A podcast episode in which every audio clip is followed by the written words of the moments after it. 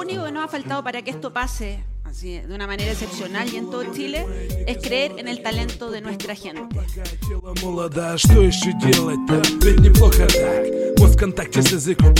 Genera innovaciones y si tenemos 10 casos como Mercado Libre en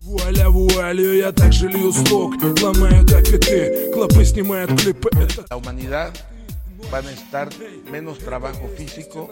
Слово таково, словно в лоб стена Словно пушка танка у самого виска Тело все в иглах и стальных тисках Музыка обволакивает этим своим бредом Стендап 10 menos 10 de la mañana, Ciudad de Buenos Aires. Primer capítulo de cómo instalar un mundo volátil, video, podcast.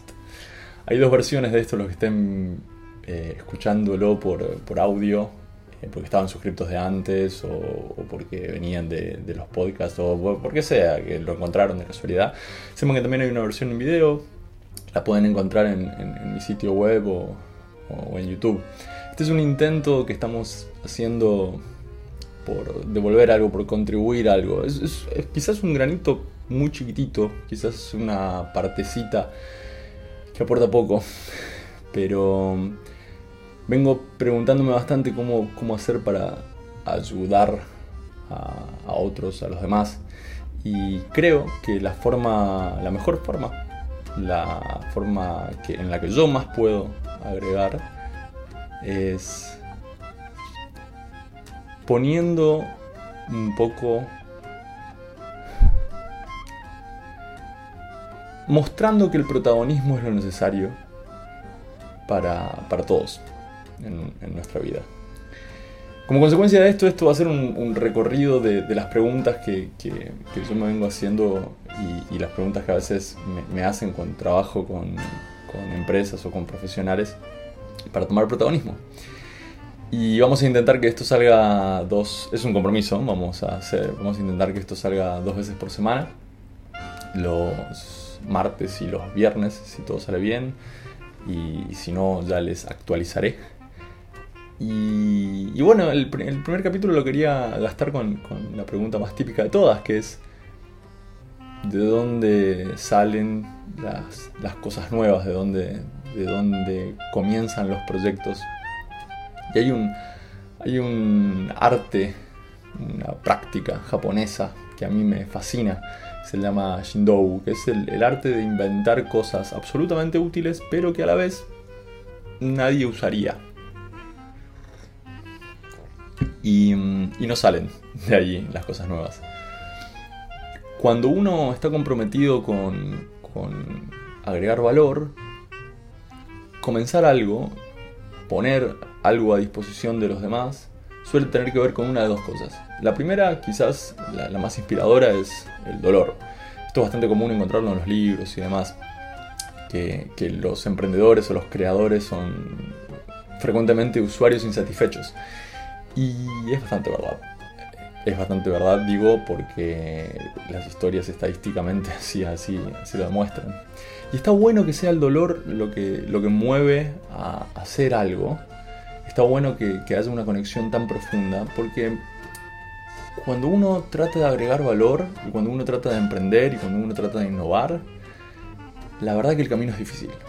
Y entonces tener esa con- conexión profunda con algo que, que es tan visceral ayuda un montón, porque la cantidad de veces que uno tiene ganas de decir, no, bueno, esto no va para nada y no, no lo quiero hacer más, son, son muchas.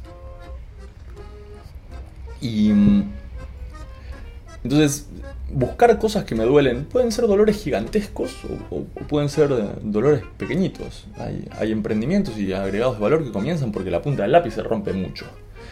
Y hay emprendimientos y agregados de valor que, que comienzan con cosas súper trágicas, como una inundación o un- una persona que, que- muere, que fallece. Eh, y, son conexiones quizás más dramáticas, pero no menos, no por eso más efectivas. Los dolores pequeños y los dolores grandes tienen todos la misma raíz, eh, que tiene que ver con esa emocionalidad que nos llama a hacer algo.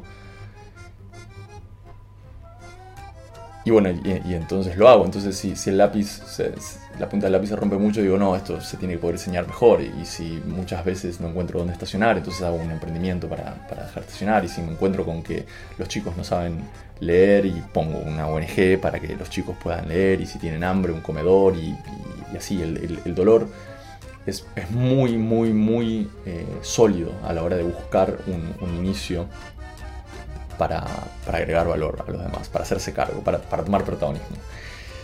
Entonces ahí, punto número uno. Punto número uno es, si algo les duele, ese es un muy buen lugar para, buscar empezar algo.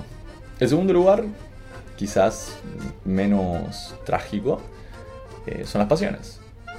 Las, las pasiones son grandes movilizadores y de nuevo esto es súper relevante porque la cantidad de tensión, la cantidad de sufrimiento que uno atraviesa durante el proceso de agregarle valor a otros o, de, encontrar, eh, de encontrarle la vuelta a, las cosas es, muy grande. Y tener algo de lo que agarrarse, decir esto es lo mío y, quedarme acá se vuelve algo súper útil. Súper útil digo para, para atravesar esos momentos.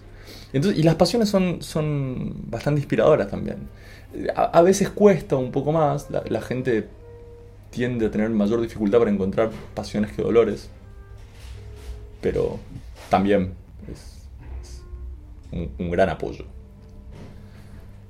Dos cosas, dolores y pasiones. Los, dolores, un, ancla profunda con, lo emocional, la pasión también.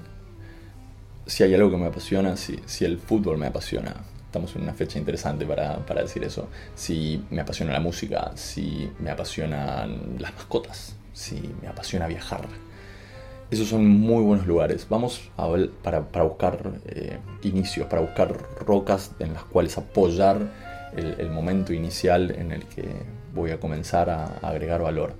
Para mí agregar valor a otros, para mí funcionar de manera eh, proactiva, tratando de eh, conectar con, los demás es una forma de, de, cincelar. Y vamos a ir viendo a lo largo de, estas, de estos encuentros, de estos capítulos.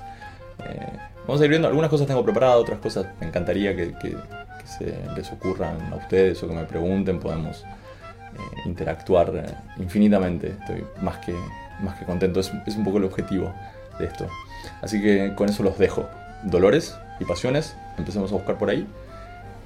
Nos vemos la próxima.